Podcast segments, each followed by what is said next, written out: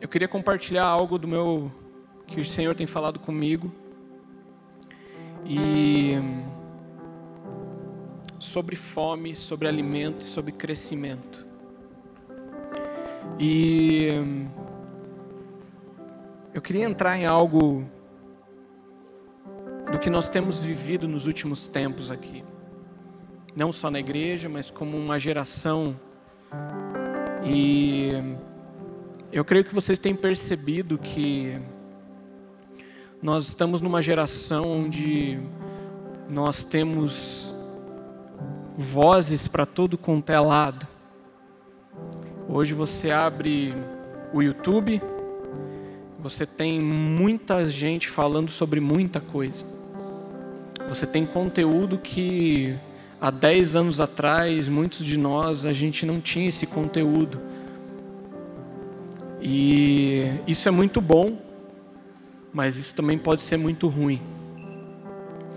Nós abrimos uma rede social e nós somos bombardeados por informações.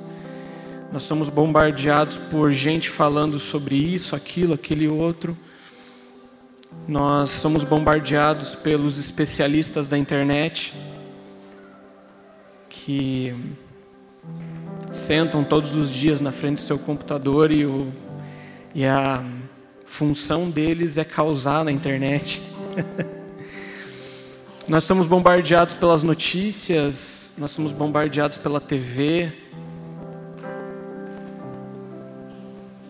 E talvez a gente a gente está vivendo uma geração que nunca antes teve tanto conteúdo disponível mas talvez seja uma geração que seja tão raso em tantas coisas ao mesmo tempo.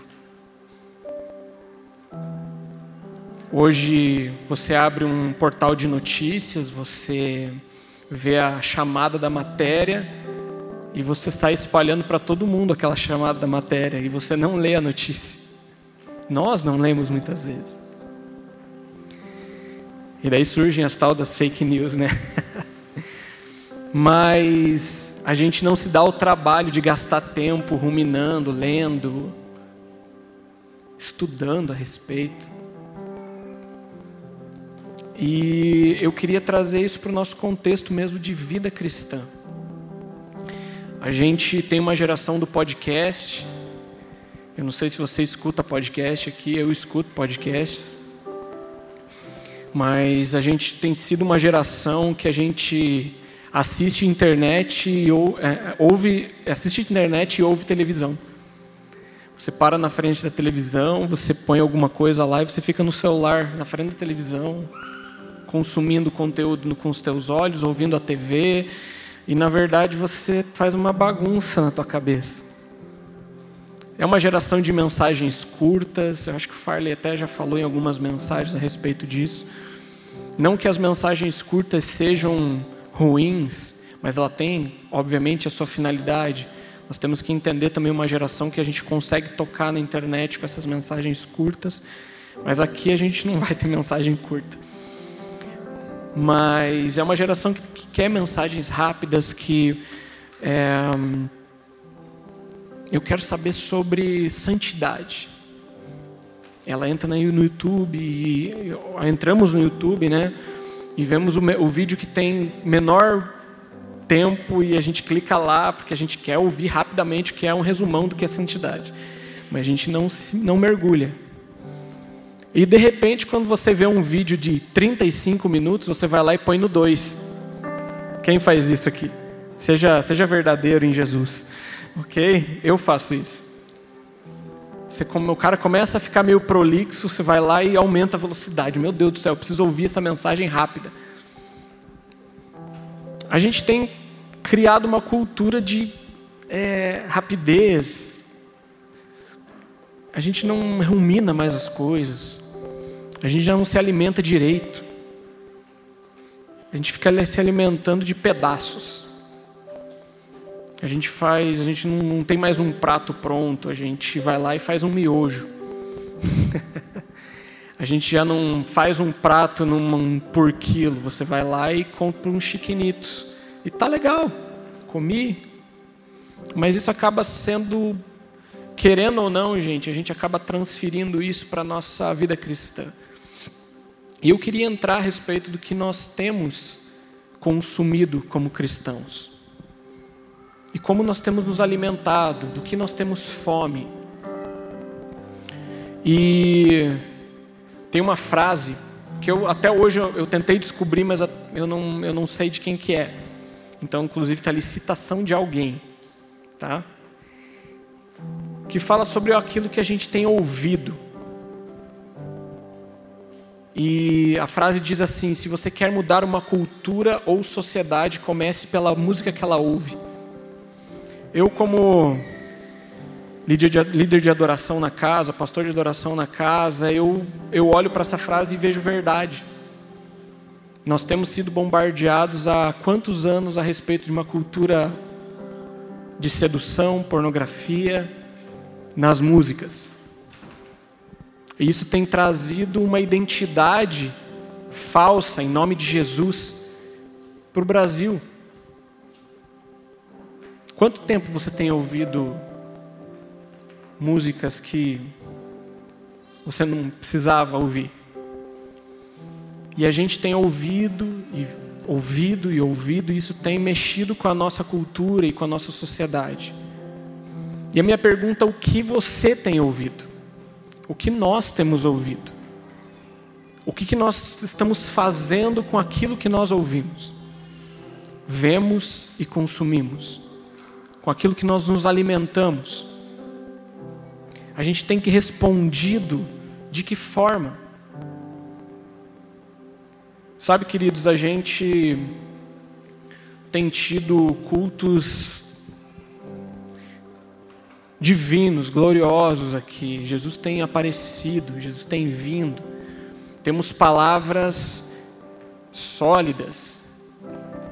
Temos sido bem alimentados aqui dentro. Ou melhor, nós temos oferecido em cada culto uma boa comida.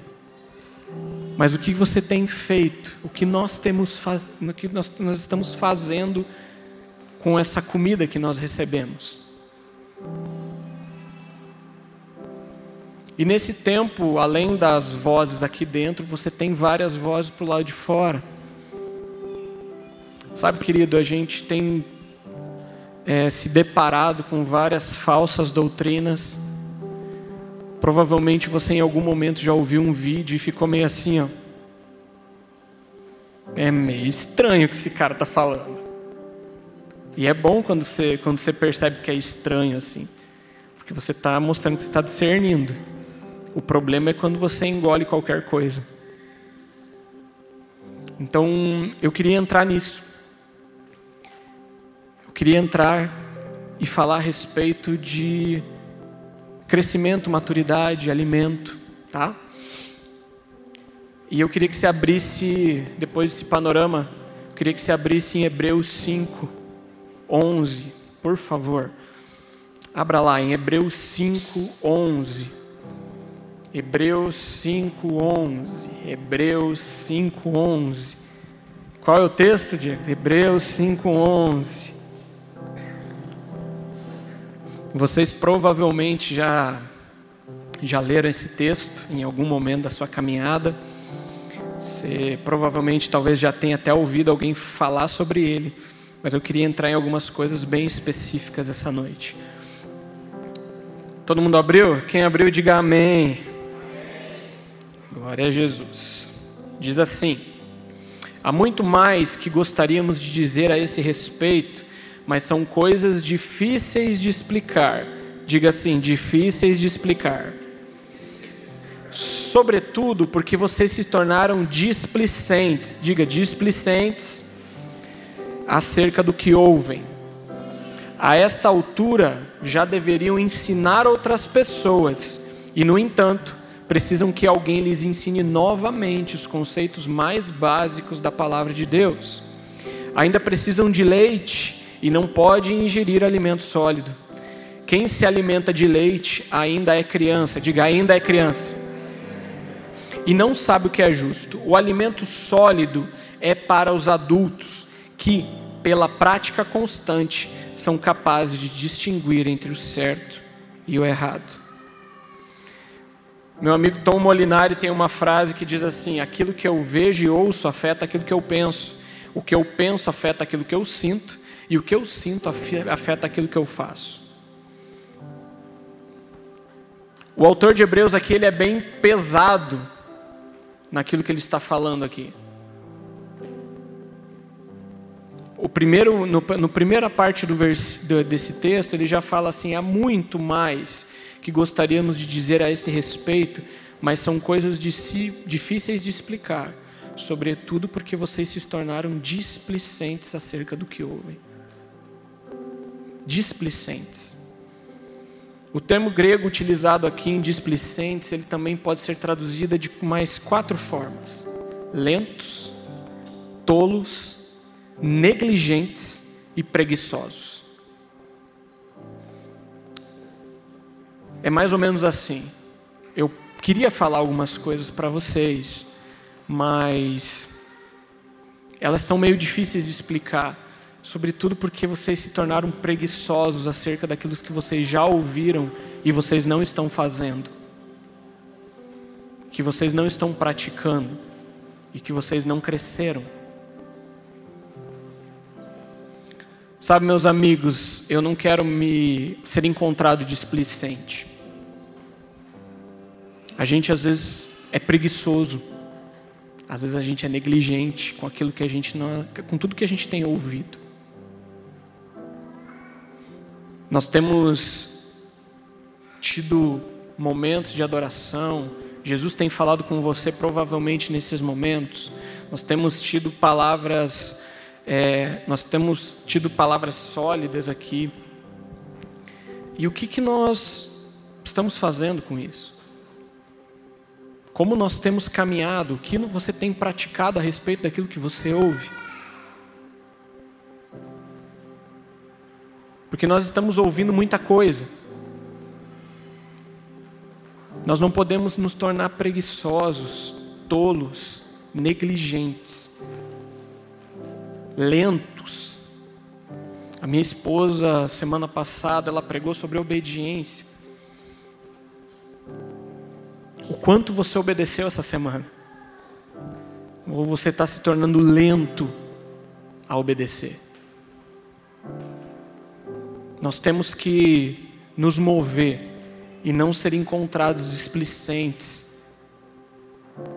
para que a gente cresça para que a gente se alimente bem e que nós possamos ser encontrados adultos. O que ouvimos a respeito de Cristo alimenta a nossa fé. Romanos 10, 17 diz assim: consequente, consequentemente, a fé vem por ouvir e ouvir a palavra de Deus. Você já ouviu esse versículo um milhão de vezes. A fé é alimentada através daquilo que você ouve. E o que, que você tem alimentado? O que nos alimenta, nos ajuda ou atrapalha no crescimento, gente. Eu queria falar algumas coisas a respeito disso. Como eu disse no início, a gente tem sido bombardeado por muita coisa. Se você liga a TV hoje, na verdade, hoje não. Há uns três anos, você tem ouvido todos os dias, em todo o telejornal. Os números do Covid hoje são: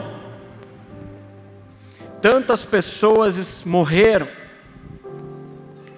tantas tragédias aconteceram, tantas pessoas morreram. Nessa cidade, quando a gente fala da cidade, aqueles jornais que na minha época a gente falava da Tribuna do Paraná. Depois você corta isso, tá? Tribuna do Paraná, tá? A gente falava da Tribuna do Paraná aqui em Curitiba que quando você virava ela escorria sangue, porque só tinha notícia de tragédia. Agora a Tribuna do Paraná ela foi para televisão, em vários canais, e você ouve tragédia após, após tragédia, filho que matou pai, pai que matou filho. E, gente, sinceramente, Isso tem alimentado muita gente. A gente vai falar com alguns psicólogos ou psiquiatras a respeito desse tempo. E o quanto todas essas matérias, isso que você tem consumido na televisão, tem aumentado o número de ansiedade nas pessoas, depressão, problemas psicológicos, síndrome do pânico, quantas coisas, as pessoas estão com medo de sair de casa, porque elas estão consumindo e alimentando aquilo. O que, que você, o que, que eu tenho, do que, que a gente tem se alimentado? Porque todo domingo a gente tem pregado coisas aqui. Mas e segunda-feira, e terça, quarta, quinta, sexta, sábado? Do que, que você tem se alimentado? O que, que tem sido suas mesas?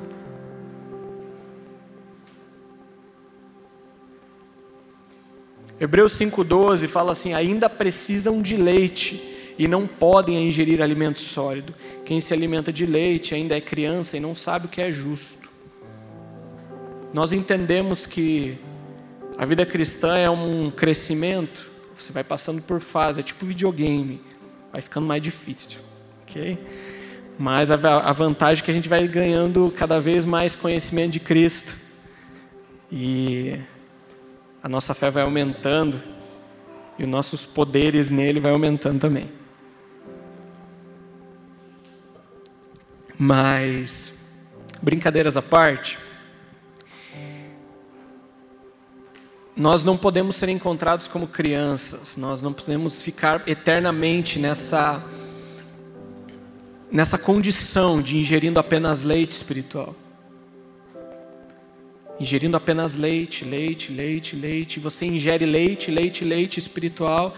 E quando você vai para casa, você ouve notícias, você alimenta a sua carne de diversas coisas e você vai fazendo a sua carne crescer e o teu espírito cada vez pior. O pastor Francisco, finado pastor Francisco, ele sobre a briga da carne e do espírito, ele sempre usava um exemplo a respeito de dois cachorros. Aquele que se alimentar mais vai ganhar a briga. E como nós temos nos alimentado, né? A gente tem a gente vai passar por diversas fases na vida cristã. A gente sim, em algum momento, talvez você é novo na fé e realmente você está numa fase de, de de descobrir as doutrinas elementares da palavra, você caminhar em, em conhecimento daquilo que é básico na fé, você está está sendo fundamentado. Mas talvez você está aqui hoje há 10 anos, 20 anos de cristão, 30 anos de cristão. E como está o seu alimento? O seu alimento de hoje, aquilo que você tem recebido de, de, de alimento todos os dias é o mesmo do, de anos atrás? Você ainda só se alimenta no domingo?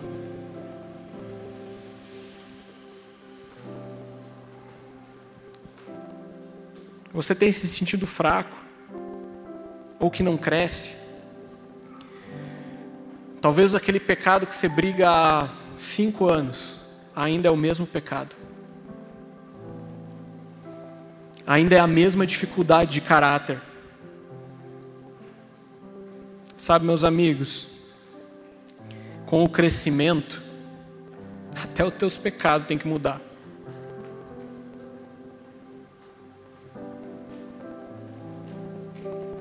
Você já não peca porque você viu um filme pornográfico, porque você já passou por aquilo, já venceu aquilo.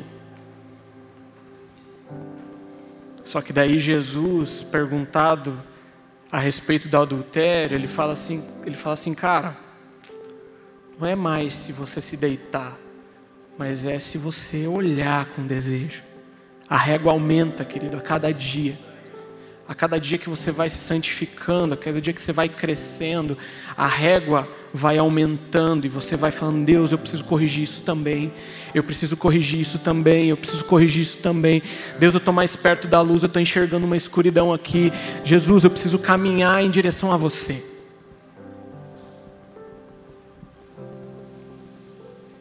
Talvez o alimento que você esteja consumindo hoje, ou a falta desse alimento, tem te feito ficar no mesmo lugar há muitos anos, como se você tivesse naqueles brinquedos, sabe, de de roda-roda, de brinco de criança, assim. Você sai correndo, pula no brinquedo e fica lá rodando, rodando, rodando, rodando, rodando, rodando, rodando, rodando. E daqui dez anos você está rodando, rodando, rodando, rodando, falando, Deus, eu estou brigando ainda com isso. O que está acontecendo?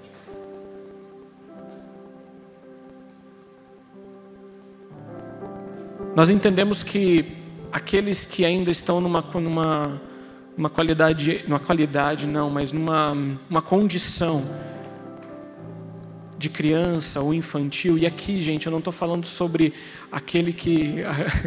sobre o reino dos céus e as crianças, tá? Eu estou falando sobre maturidade espiritual.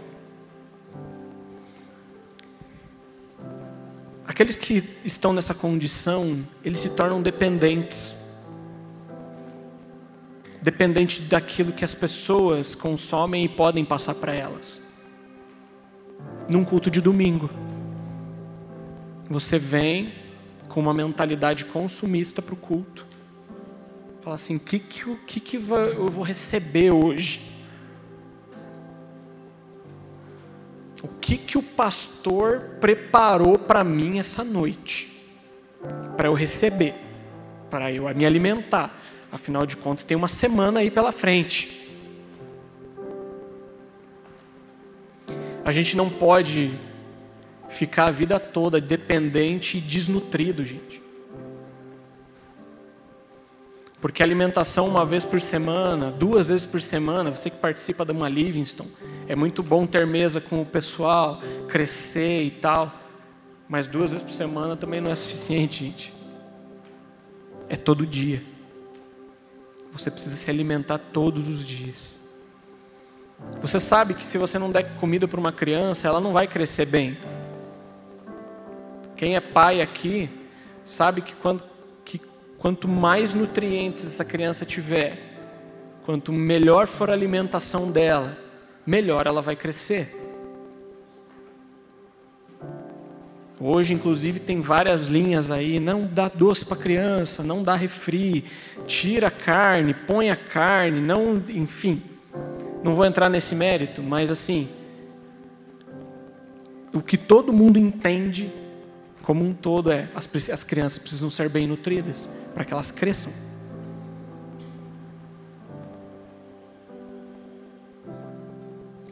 Leonard Ravenhill ele, ele tem uma frase sobre maturidade que é uma frase bem simples, mas que é muito real. Que ele fala assim: somente maduros podem gerar semelhantes.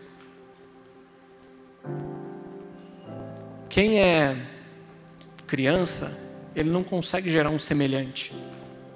E como que fica o id?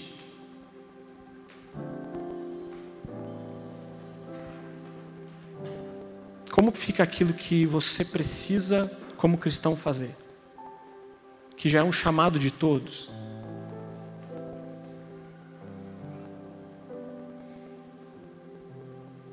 Os infantis ou crianças, eles não geram semelhantes. E nós precisamos entrar nesse lugar de crescimento, de uma alimentação boa, para que a gente possa encontrar um lugar de frutificação, discipulado e paternidade. Você não vai conseguir ser pai sendo criança. Faz sentido para vocês, queridos? de verdade, falem sim. Balance a cabeça assim, ah, eu acredito mesmo nisso. E eu acredito que muitos de nós temos áreas a mudar. Talvez se você olhar para você hoje e pedir para o Espírito Santo te revelar, você vai encontrar várias áreas infantis que você precisa corrigir, que você precisa amadurecer.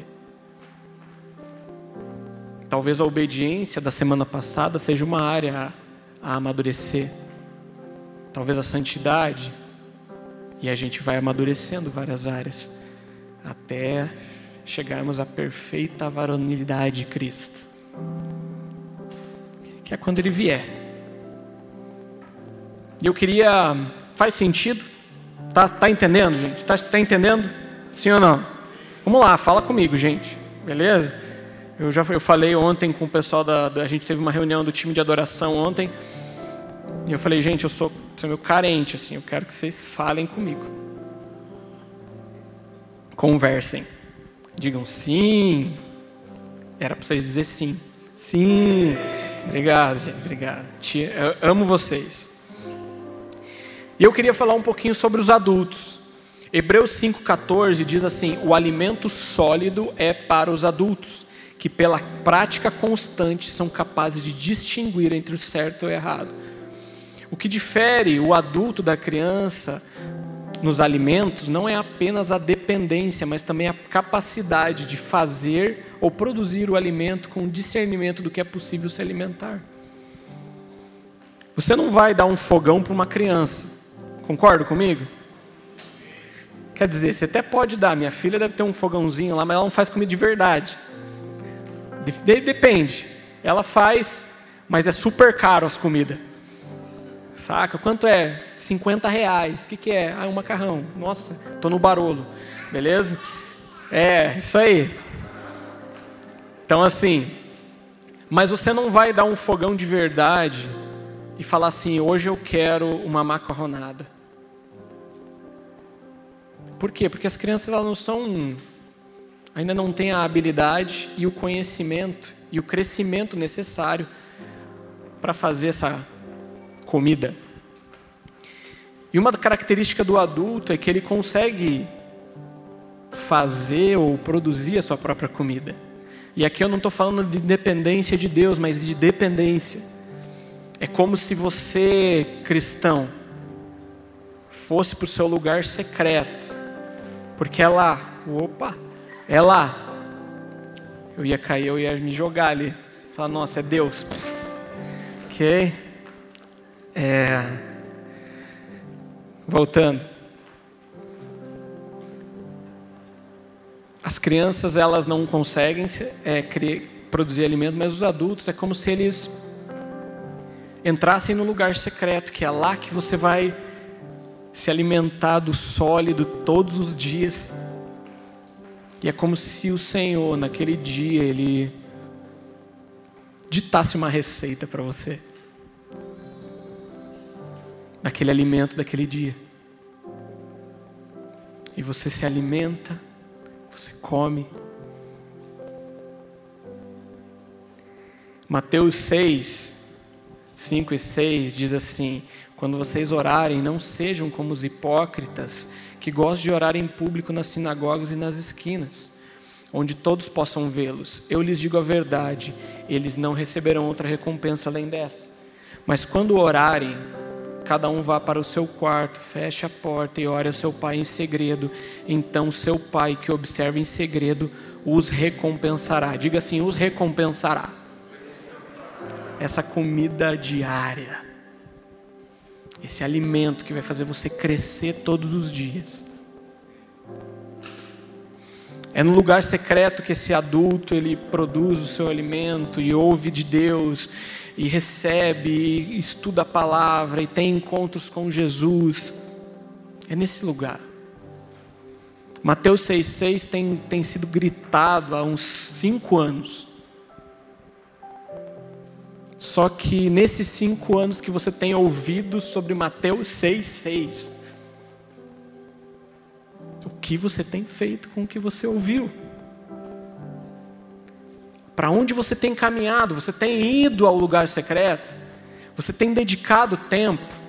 Você tem acordado mais cedo ou ido dormir mais tarde porque você sabe, entende a necessidade daquela alimentação daquele dia? Porque você ama Jesus de todo o seu coração e você não pode ficar um dia sem Ele. Você não pode. É a necessidade, gente. Nós estamos num tempo de jejum aqui.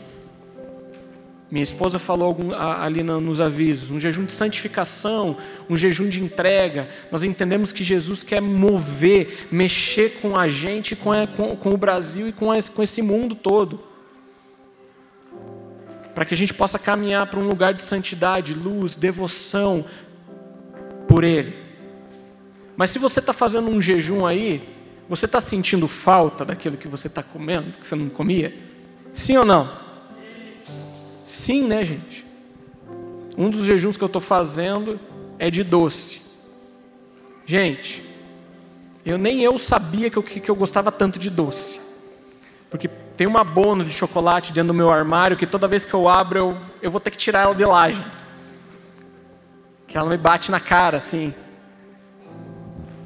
Mas assim, gente, o que, que eu quero dizer com isso? O jejum, ele faz com que a gente sinta falta. E a minha pergunta é: se, você, se nós ficamos tanto tempo sem estar com o Senhor, por que, que a gente não sente falta? Por que, que o domingo está bom? Por que, que a Livingston está suficiente?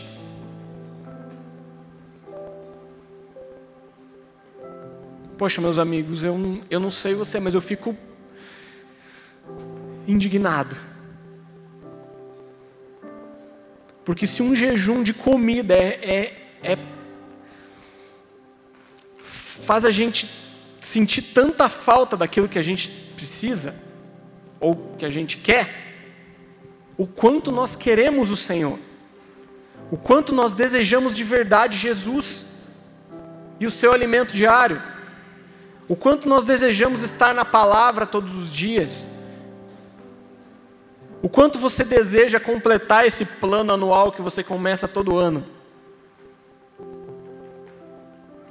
Gente, é a palavra de Jesus, é a palavra do Senhor, é a presença de Cristo é um tempo com Ele, porque que muitos de nós não sentem falta. Quando a gente encontra esse alimento nesse lugar secreto, gente, onde todos os dias a gente está lá, tentando ouvir do Senhor mais uma coisa, que Ele fala com a gente. E, gente, eu não quero romantizar o lugar secreto aqui. Muitas vezes você vai fazer e não vai acontecer nada aos seus olhos. Jesus não vai vir com uma bola de fogo batendo em você, anjo não vai vir dando mortal para trás, mas vai ter dias que o pau vai fechar forte. Mas é a nossa constância. Quando nós nos alimentamos, a gente só precisa de comida. A gente quer comer comida boa, mas nem todo dia a gente come comida boa. Concordam?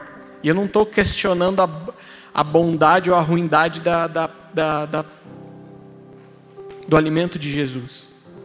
Mas nem sempre é aquilo que a gente deseja ouvir. Às vezes você vai ser confrontado no lugar secreto. Às vezes Jesus vai falar forte com você. Às vezes vai ser só amores.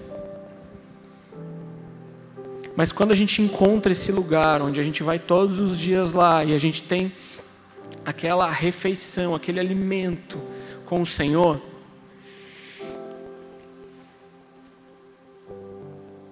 nós deixamos de ter a única refeição do dia como a única refeição da semana como culto de domingo. Nós começamos a entender o real motivo do culto, ou o principal motivo do culto, que é para Deus ser glorificado para que a unidade, para que haja unidade e comunhão entre os irmãos e para que juntos nós possamos buscar a Cristo. Eu não estou falando que é o único motivo, mas é o principal. A gente deixa de viver uma vida de consumismo, onde a gente vai para o culto com o coração em consumir algo, pensando em que, o que esse culto vai me oferecer hoje. E a gente acaba se tornando implacável, chato, exigente quanto àquilo que nos deve agradar num culto, que por sinal não é para nós. A gente entra e fala assim: hum, culto não foi bom hoje. O louvor ali foi muito longo. Nossa, fiquei cansado. Gente, o culto não é para você, não. Ok? É você que presta culto para Deus. A gente só se reúne aqui com um objetivo que é o focar os nossos olhos em Jesus. A gente deixa de, desse lugar de, de consumismo espiritual, de consumismo gospel, onde a gente quer chegar no culto e se sentir bem, onde a gente quer chegar no culto e, hum, eu quero que a banda seja boa. Hum, não vou vir mais nessa igreja porque a banda é meia boca. Não curti essa palavra, achei que o pastor é, ele fala sempre no mesmo tom e eu fico com sono. Gente, a gente para de olhar para essas coisas e a gente começa a focar no culto, onde aquele que é mais importante é Jesus. Amigos, depender de um culto de domingo como esse, para te sustentar durante a semana e na caminhada cristã, é uma consequência trágica para que a gente vire esqueléticos espirituais onde a gente vai caminhar sempre se segurando. Meu Deus, estou cansado. Meu Deus do céu, eu preciso chegar no domingo. Meu Deus, eu preciso chegar no domingo. Você chega aqui cambaleando, pedindo pelo amor de Deus para Jesus fazer alguma coisa. Só que você teve a semana inteira, de segunda a sábado, para ter tempo com Ele e se alimentar daquilo que Ele tem para você. E começar a crescer, amadurecer a nossa falta de desejo por esse lugar, gente, revela, talvez, a nossa infantilidade espiritual. Onde a gente encontrou um lugar confortável, onde a gente encontrou um lugar confortável que a gente recebe leite toda semana. Vem aqui, a mamadeira, o leitinho, tá top. E eu não estou falando dos cultos de domingo que não tem palavra sólida. Às vezes você vem com uma palavra sólida aqui e você engasga. Nós engasgamos. Porque não, não estamos preparados, como, como o ator de Hebreus fala. Cara, vocês ainda não estão preparados. Eu tenho tanta coisa para te dizer, eu tenho, tenho, tenho tanta coisa para ministrar, eu tenho tanta coisa para falar, mas vocês ainda estão displicentes. Eu queria, eu queria falar, mas eu não posso. E às vezes a gente fala, e as pessoas não entendem. Então, gente, hoje é um dia que eu quero te incentivar a buscar um crescimento, a buscar uma maturidade, uma alimentação em Cristo. Amém? Quem não quer se alimentar é porque está doente, gente. Talvez a tua falta de desejo por Cristo seja porque você já está doente espiritual. Você já não sente mais falta. Eu não sei se vocês, quantos de vocês pegaram Covid, mas quando eu peguei, uma das coisas que eu perdi foi o apetite. Porque eu não sentia cheiro, eu não sentia gosto. Tudo que eu colocava na boca parecia meio. Uh, e eu comecei a perder o apetite, eu não comia mais. Porque eu já não tinha discernimento do que era salgado, do que era doce, do gosto que as coisas tinham, eu perdi o discernimento. Eu já não entendia mais. E aquilo, tudo que eu colocava na boca parecia que era igual. E ruim, igual e ruim ainda. Eu lembro de um dia que eu peguei uma pizza, eu pedi uma pizza em casa. E, gente, tava difícil, assim, de verdade. E eu lembro que eu, tent... que eu para eu conseguir comer a pizza, eu colocava a pizza bem perto do nariz, assim, ó, para sentir o cheiro, aquele cheiro bem lá no fundinho da pizza e, e, e mastigar. Para eu me alimentar, para eu sentir um pouquinho do gosto. Gente, quantos de nós temos feito isso? A gente perdeu o discernimento das coisas. E tudo que parece que entra para a gente parece que é tudo igual. E daí você perde a fome. E daí você não quer mais se alimentar. Gente, nós precisamos encontrar um lugar onde o nosso discernimento esteja restabelecido. Provérbios 16, 26 diz assim: O apetite do trabalhador o obriga a trabalhar, a sua fome o impulsiona. Do que, que você tem fome hoje, querido? Qual é a sua fome? Qual é a sua fome? Do que, que você quer se alimentar?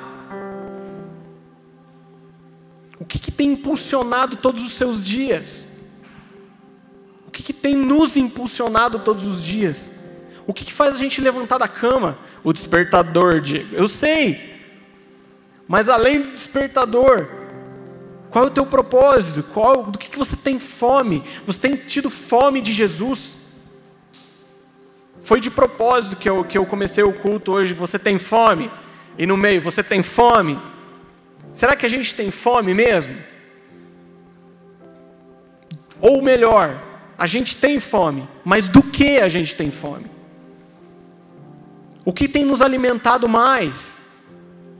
Sabe, queridos, a gente tem gasto nossas vidas na frente de telas, nos alimentar de coisas fúteis que não nos edificam, e o pior de tudo é que a gente sente fome delas. A gente não consegue levantar de manhã e não olhar o Instagram. A gente não consegue ficar duas horas com o celular, a gente não, não consegue colocar o celular na mesa e conversar olho no olho com os nossos familiares.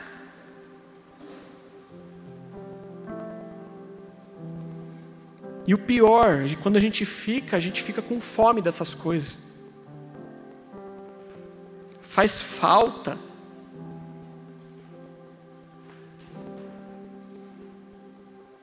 A nossa fome tem que estar em Deus, gente. Quanto nós temos realmente nos desejado nos alimentar do Senhor. Há um tempo atrás eu vi um vídeo a respeito de de todo esse rolê das redes sociais e, e o vídeo era mais ou menos assim: se todas as vezes que eu quisesse pegar no celular eu pegasse minha Bíblia. E daí o vídeo é pesado. Ele é um vídeo de humor, mas é um vídeo pesado, aquele humor pesado assim. E daí o cara levantando de manhã, já pegando a Bíblia e olhando e lendo a Bíblia, daí indo, no, indo almoçar com as pessoas no restaurante, daí ele para a conversa para olhar a Bíblia. Gente, a gente tem feito isso todos os dias, eu me incluo nisso, gente. Isso está tá me batendo, me bateu antes.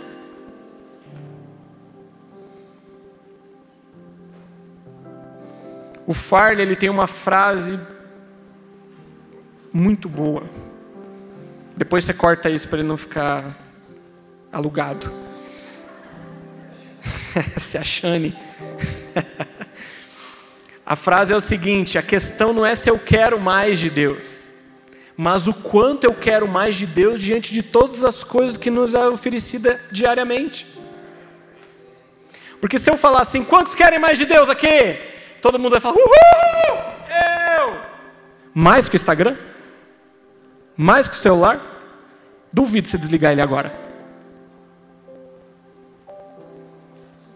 Não é pesado? E daí a gente faz propósitos, e nada contra os propósitos fora da rede social, tá, gente? Beleza? A gente vai lá e fala assim: não vou ficar off por um tempo aqui. E o problema não é ficar off por um tempo. O problema é quando essas pessoas elas voltam, elas voltam tipo assim, cheio de fome de rede social. Ah, eu preciso passar tudo agora. Meu Deus, quanta mensagem que me mandaram. Rolando a tela assim. Meu Deus, preciso responder todas essas pessoas. Daí você vai entrar de novo no ciclo de se alimentar novamente de tudo isso. E eu não estou falando só de rede social, estou falando de entretenimento, gente. Eu não estou falando só de coisa ruim. A coisa ruim, você que é cristão, gente, você já tinha que ter um filtro do que é ruim. Mas tem muita coisa que tem nos roubado a fome, que são coisas permitidas, boas, mas que no final elas roubam a nossa fome.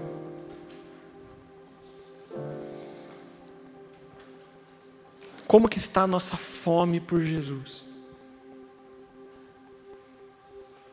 Nós, nós, nós nos reunimos numa conferência, nós derramamos o nosso coração, nós dizemos: Jesus, eu tenho fome, eu tenho sede, eu preciso tanto de você mas na segunda-feira tá legal, na terça-feira já começa a ficar meio assim, na quarta já, hum, quinta eu preciso ir no culto, poxa, sexta, meu Deus. Gente, nós precisamos ser constantes. É uma palavra que Jesus tem falado comigo já há uns dois anos. Você precisa ser constante, precisa entrar nesse lugar, nesse lugar secreto, onde você se alimenta diariamente, aquela a ponto de quando você não faz, você tem fome. Você fala: Meu Deus, alguma coisa aconteceu hoje. Eu não tive meu tempo com Jesus. E talvez você olhe para mim e fale assim, Diego, mas isso daí é muito bonito, muito romântico, mas não é assim que acontece. Meu querido, eu quero dizer que é assim que acontece sim.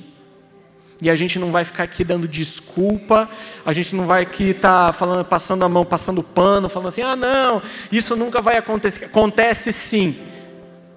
Você vai ter fome por Jesus quando você não tiver com Ele. Só que você precisa entrar nessa realidade.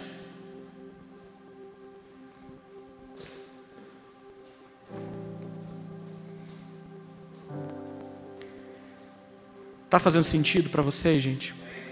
Glória a Deus.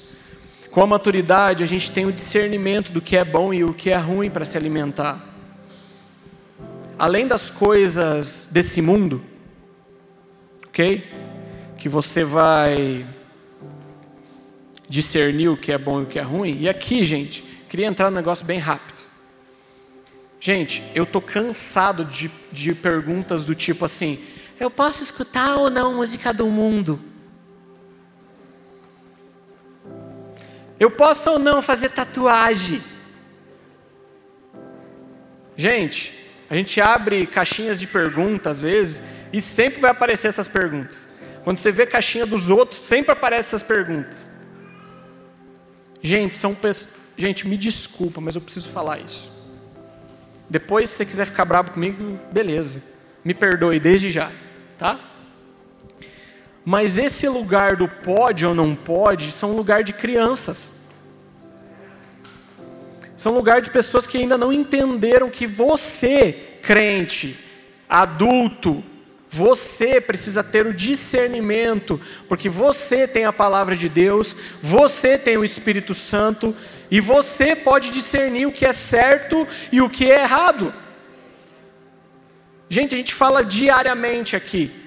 Nós não queremos ser Moisés na vida de vocês. Nós não estamos aqui para ouvir de Deus e falar assim: vai para a direita, vai para a esquerda, não corte cabelo, corte cabelo, compre carro, não compre carro, faça isso, faça aquilo. A única coisa que a gente vai entrar é falar assim: mano, você está errando, você está descumprindo uma doutrina, você não está caminhando na palavra. Aí a gente vai, vai entrar. Mas, gente, esses assuntos, você precisa ter discernimento.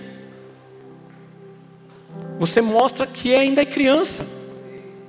Porque todo mundo aqui tem Bíblia. Ah, Diego, eu não consigo comprar porque ela é cara. Baixe seu celular.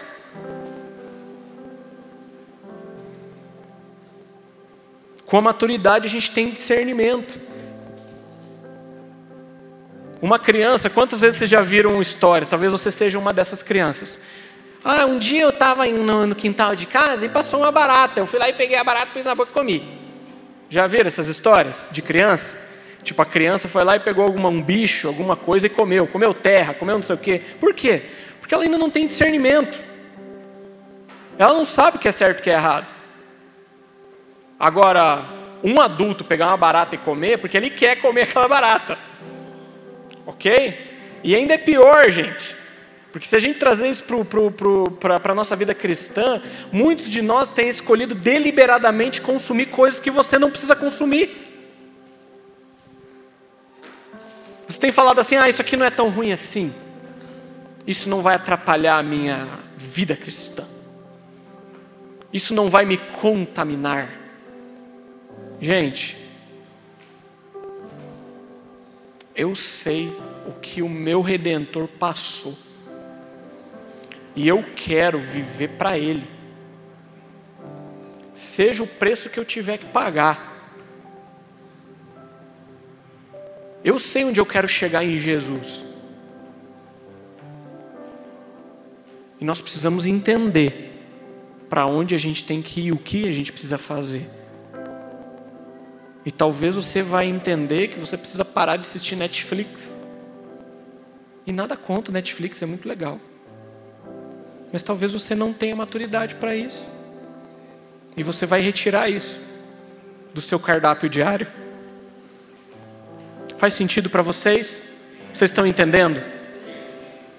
Efésios 4, 11 a 15 diz a respeito do alimento que, inclusive, a gente, num culto, em reuniões, em, em ajuntamentos, podemos nos alimentar. Ele diz assim: Ele designou alguns para apóstolos, outros para profetas, outros para evangelistas, outros para pastores e mestres.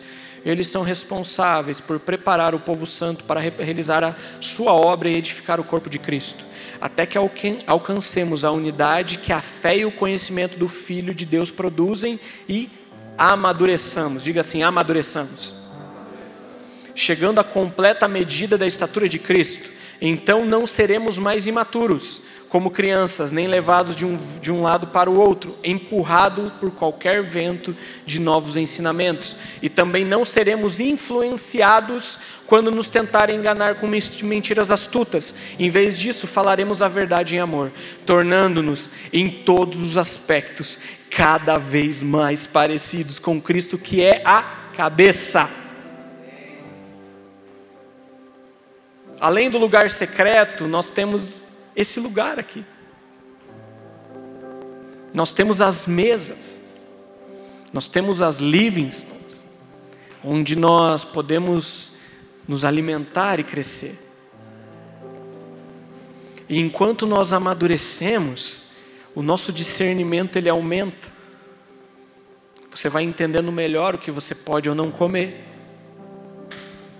E não falo novamente só de coisas ruins, pecaminosas, aquilo que você já sabe que é pecado. Mas, gente, tem um monte de vento de, doutrina por aí.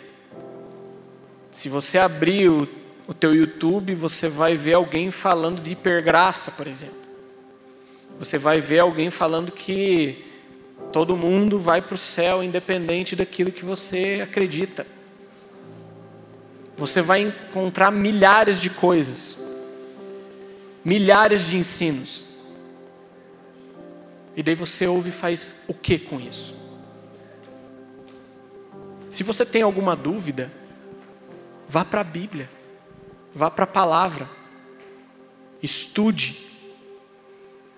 Não simplesmente repita o que a gente está falando aqui. Nós não queremos, gente, que vocês repitam um discurso.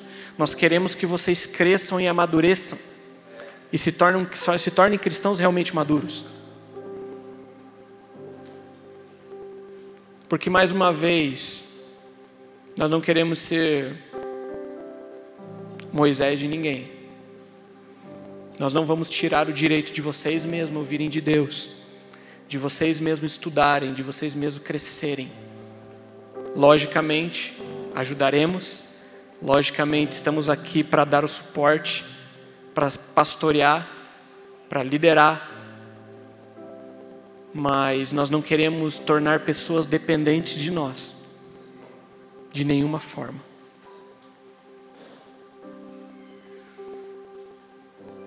Eu não. 2 Pedro 3, 11 ao 18, não precisa abrir, eu quero ler para vocês. Pedro, aqui um pouco antes, ele está falando sobre a vinda do Senhor e nos orienta como a gente deve esperar por Ele. Ele diz assim: Uma vez que tudo assim será desfeito, vocês devem ser pessoas que vivem de maneira santa e piedosa, esperando e apressando a vinda do dia de Deus. Por causa desse dia, os céus incendiados serão desfeitos e os elementos se derreterão pelo calor. Nós, porém, segundo a promessa de Deus, esperamos novos céus e nova terra, nos quais habita a justiça. Por essa razão, amados, esperando estas coisas, esforcem-se para que Deus os encontre sem mácula, sem culpa e em paz. e considerem a longanimidade do nosso Senhor como oportunidade de salvação, como também o nosso amado irmão Paulo escreveu a vocês, segundo a sabedoria que lhe foi dada, ao falar a respeito destes assuntos, como, de fato, costuma fazer em todas as suas cartas. E aqui chegamos num lugar interessante. Nele, nelas, há certas coisas difíceis de entender.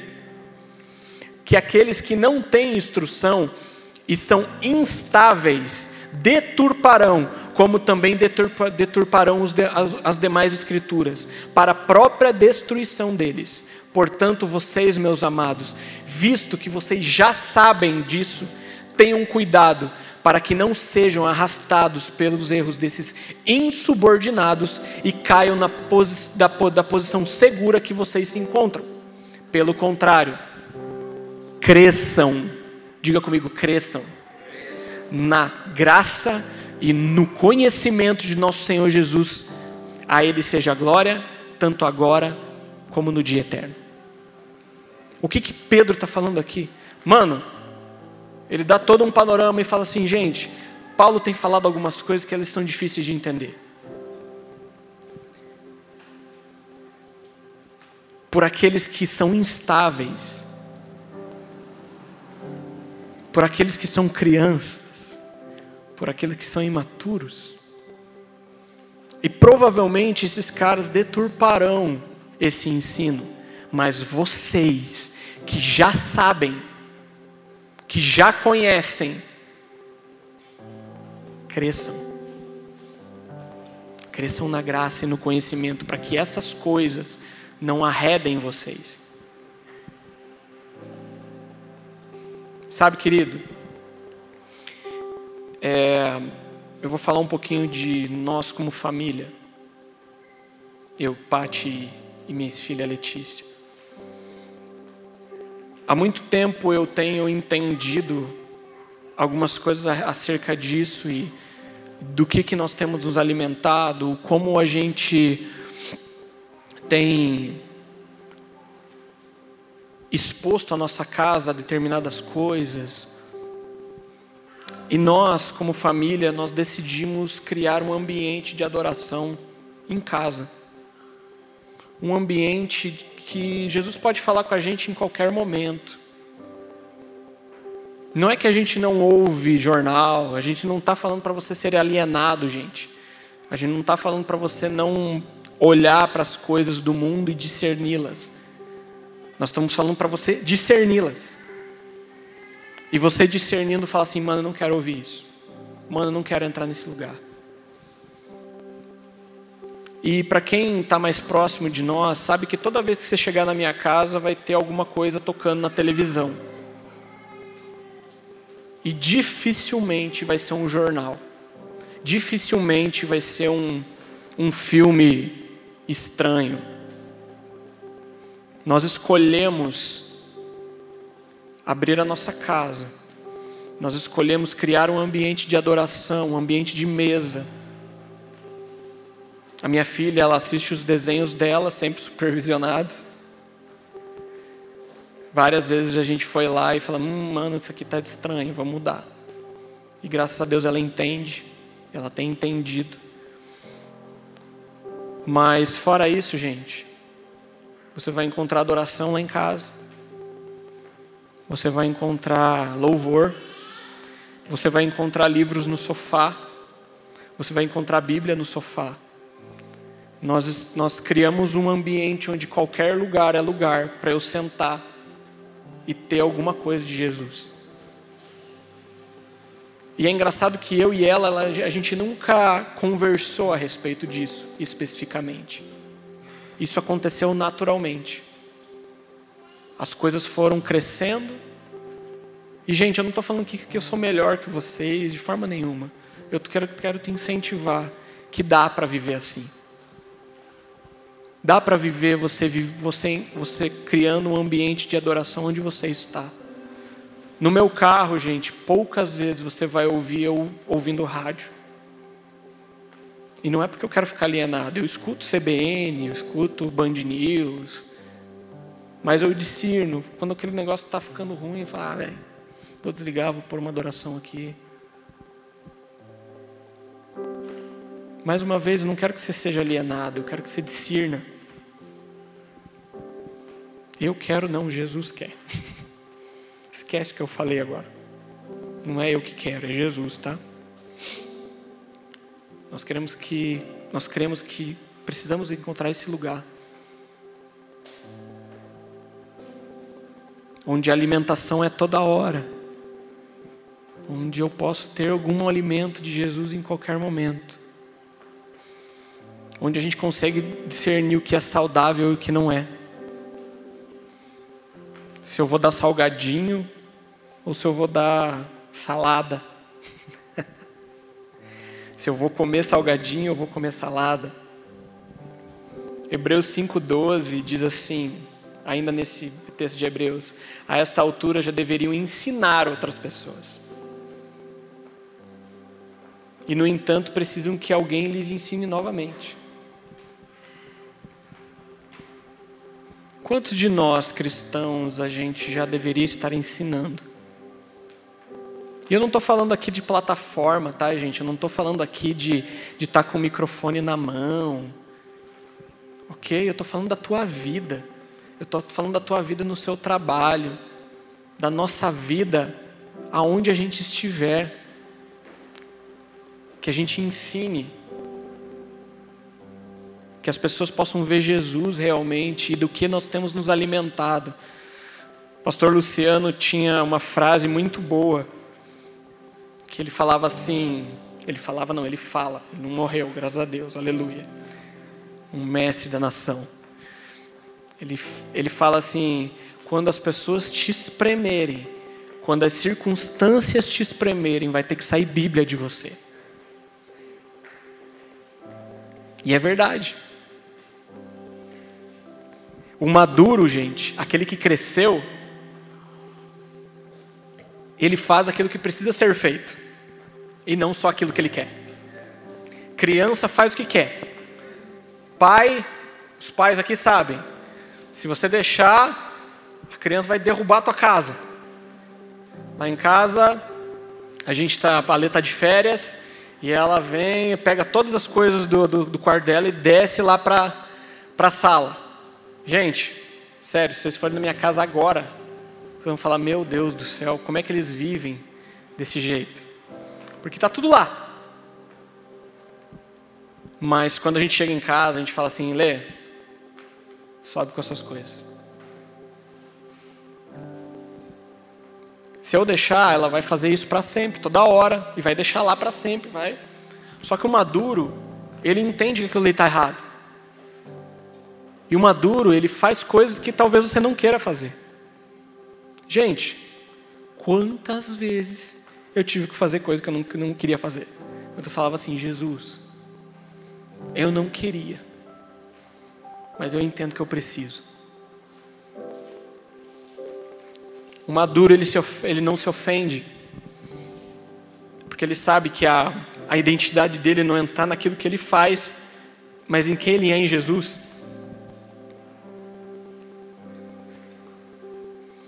Romanos faz sentido para vocês? Estão entendendo? Estou indo para o final, tá, gente? Glória a Deus. Tem fome aí? Glória a Deus. Romanos 8, 18 e 19 diz assim: Tenho para mim que os sofrimentos da vida presente não têm valor em comparação com a glória que há de ser revelada em nós a ardente expectativa da criação aguarda a manifestação dos filhos de Deus. Você já ouviu algumas vezes esse texto também. Gente, talvez você seja aquele, aquela pessoa que quer muito fazer alguma coisa para Jesus. Você olha esse texto e fala assim: Eu estou aqui, Deus. A ardente expectativa dos filhos, eu sou filho, eu sou filho amado.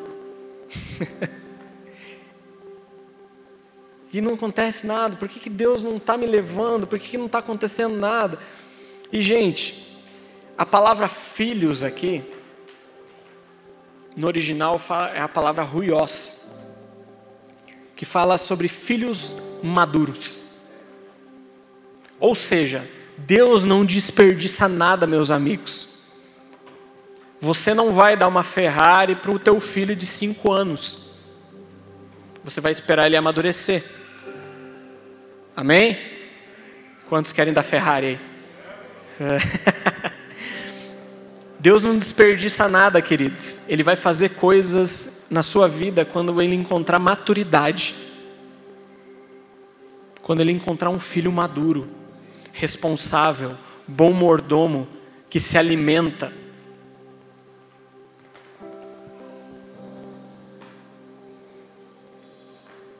Quantos filhos você tem visto se manifestar por aí e você fala assim, hum, a manifestação deles mesmos. E é duro a gente, a gente bater o olho e falar assim, cara, tem alguma coisa errada. Porque aqueles que são espirituais, eles discernem as coisas no espírito. E às vezes você percebe que houve um envio de, dele mesmo. Eu me envio a mim mesmo para fazer isso. Mas não vamos entrar nisso. A negligência com a oração também é uma, é uma, é um, uma característica daqueles que ainda são crianças. Sabe, gente, a gente quer muito avivamento. Quantos querem avivamento aqui? Vou perguntar de novo. Quantos querem avivamento? Amém? Eu quero ver pó de ouro, eu quero ver perna crescendo, eu quero ver anjo, arcanjo, querubim, um monte de coisa. Eu quero ver gente passando aqui na frente caindo em arrependimento. Amém? Quantos querem? Quantos já leram as histórias de Azusa? Quantos já leram? Amém? Gente, eu quero ver isso, de verdade. E eu não quero só ver, mas eu quero participar. Eu não quero ser um observador daquilo que o Senhor está fazendo, mas eu quero ser um participante. Eu quero falar assim, mano, aquele avivamento que teve em Curitiba, que se espalhou pelas nações, que foi pelo mundo, eu quero fazer parte disso. Amém? E eu creio que Jesus está nos levando para um lugar assim. Mas sem oração, sem joelho no chão, sem arrependimento, não vai acontecer, gente. Não vai acontecer. Deus não dá coisas para, os imaturos. Deus não vai derramar coisas sobre imaturos. Você precisa, nós precisamos entrar nesse lugar de oração.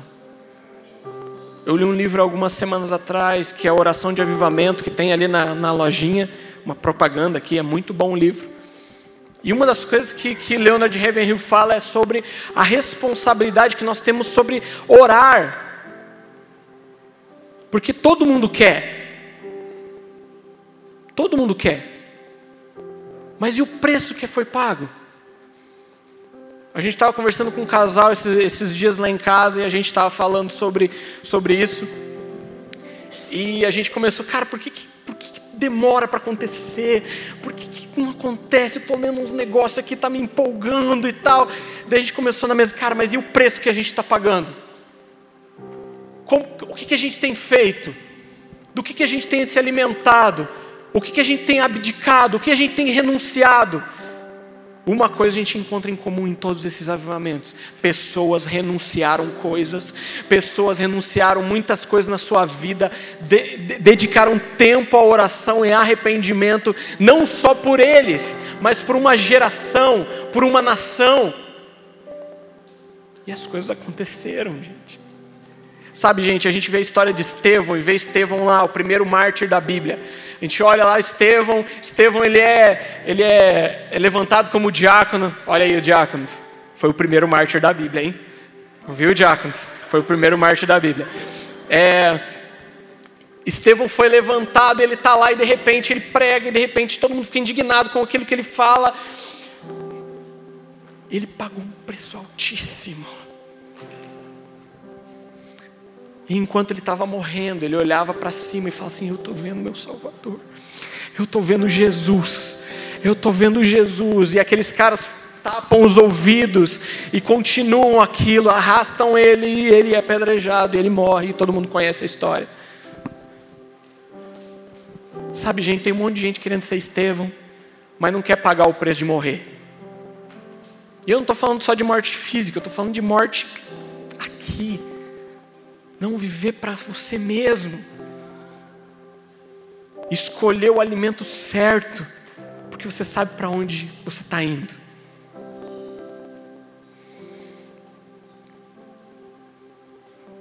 Quem tem fome aí? Quantos querem avivamento? Quantos querem pagar o preço? Jesus viu, hein? A gente talvez seja a gente seja a geração mais próxima da vinda de Cristo.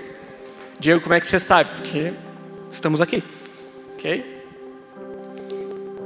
E o que, que a gente tem pagado de preço? Quais alimentos nós temos escolhido? Quais renúncias nós temos feito?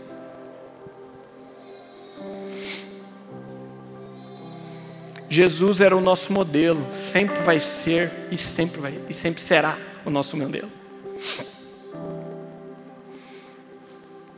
Você vê a história em Lucas 2, quando é uma história meio engraçada até, que Jesus e a sua família está lá e de repente Jesus está no templo e daí a família dele vai embora, esquece Jesus lá.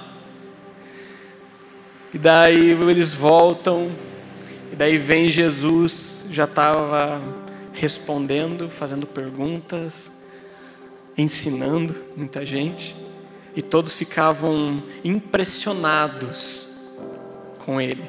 E ele tinha 12 anos de idade, e Jesus já mostrava maturidade. Jesus já mostrava humildade, mansidão, e o 52 é um versículo muito chave, que ele fala assim: E Jesus crescia, diga crescia, em sabedoria, estatura e graça diante de Deus e dos homens. Com 12 anos. Jesus crescia. Nós precisamos crescer como exemplo maior, nós precisamos crescer. Quando Jesus era confrontado com um ensino falso, ele respondia com a verdade.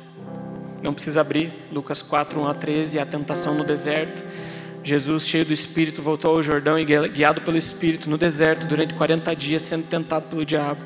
Nada comeu naqueles dias, ao fim dos quais teve fome. Então o diabo disse a Jesus: Se liguem nesse, então teve fome. Jesus teve fome. E o diabo aproveitou essa oportunidade. Quando nós temos ficado com fome, o que você faz? Então o diabo disse a Jesus: Se você é o filho de Deus, mande que essa pedra se transforme em pão. Mas Jesus lhe respondeu: Está escrito: O ser humano não viverá só de pão. Então o diabo o levou para um lugar mais alto. E num instante ele mostrou todos os reinos do mundo e disse: Eu lhe darei todo este poder e a glória destes reinos, por isso, porque isso me foi entregue e posso dar a quem eu quiser. Portanto, se, portanto, se você me adorar, de tudo isso será seu. Mas Jesus respondeu: Está escrito? Adore o Senhor seu Deus e preste culto somente a Ele.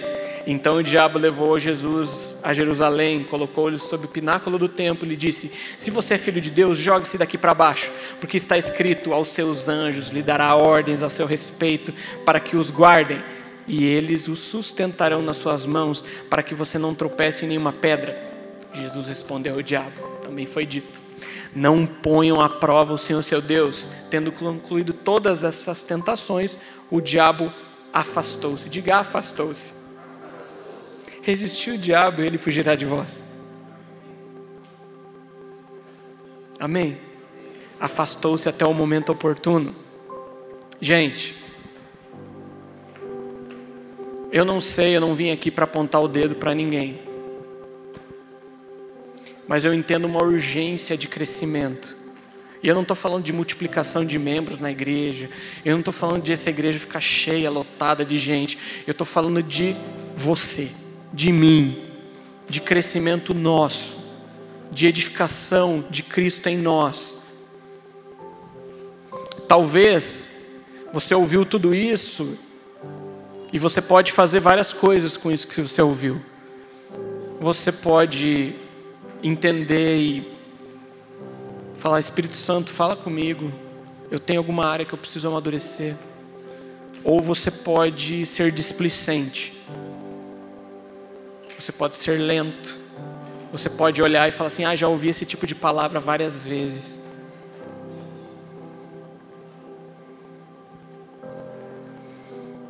Sabe, meus amigos, a gente precisa reconhecer a nossa condição e pedir que o Espírito Santo mostre a nossa real condição hoje. Talvez nesse final você comece a enxergar algumas coisas que você foi displicente, que você não é tão maduro quanto você achava que era. Talvez você identificou algumas características que você ainda é criança e você precisa amadurecer. E o problema, gente, não é que você é criança agora, o problema é que o que você faz sabendo que é criança agora. Você vai se mover para um crescimento? Nós vamos nos mover para esse crescimento?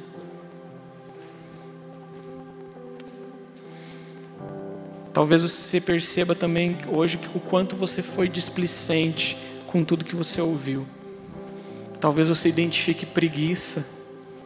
Talvez você identifique negligência. Mas eu quero te dizer que existe um lugar de arrependimento. Eu quero te dizer que existe um lugar de mudança, um lugar de metanoia, de mudança de mente. Eu creio que Jesus está aqui e, e sempre vai estar. Ele está aqui para mudar a sua história te fazer crescer, te fazer discernir tempo, modo, como.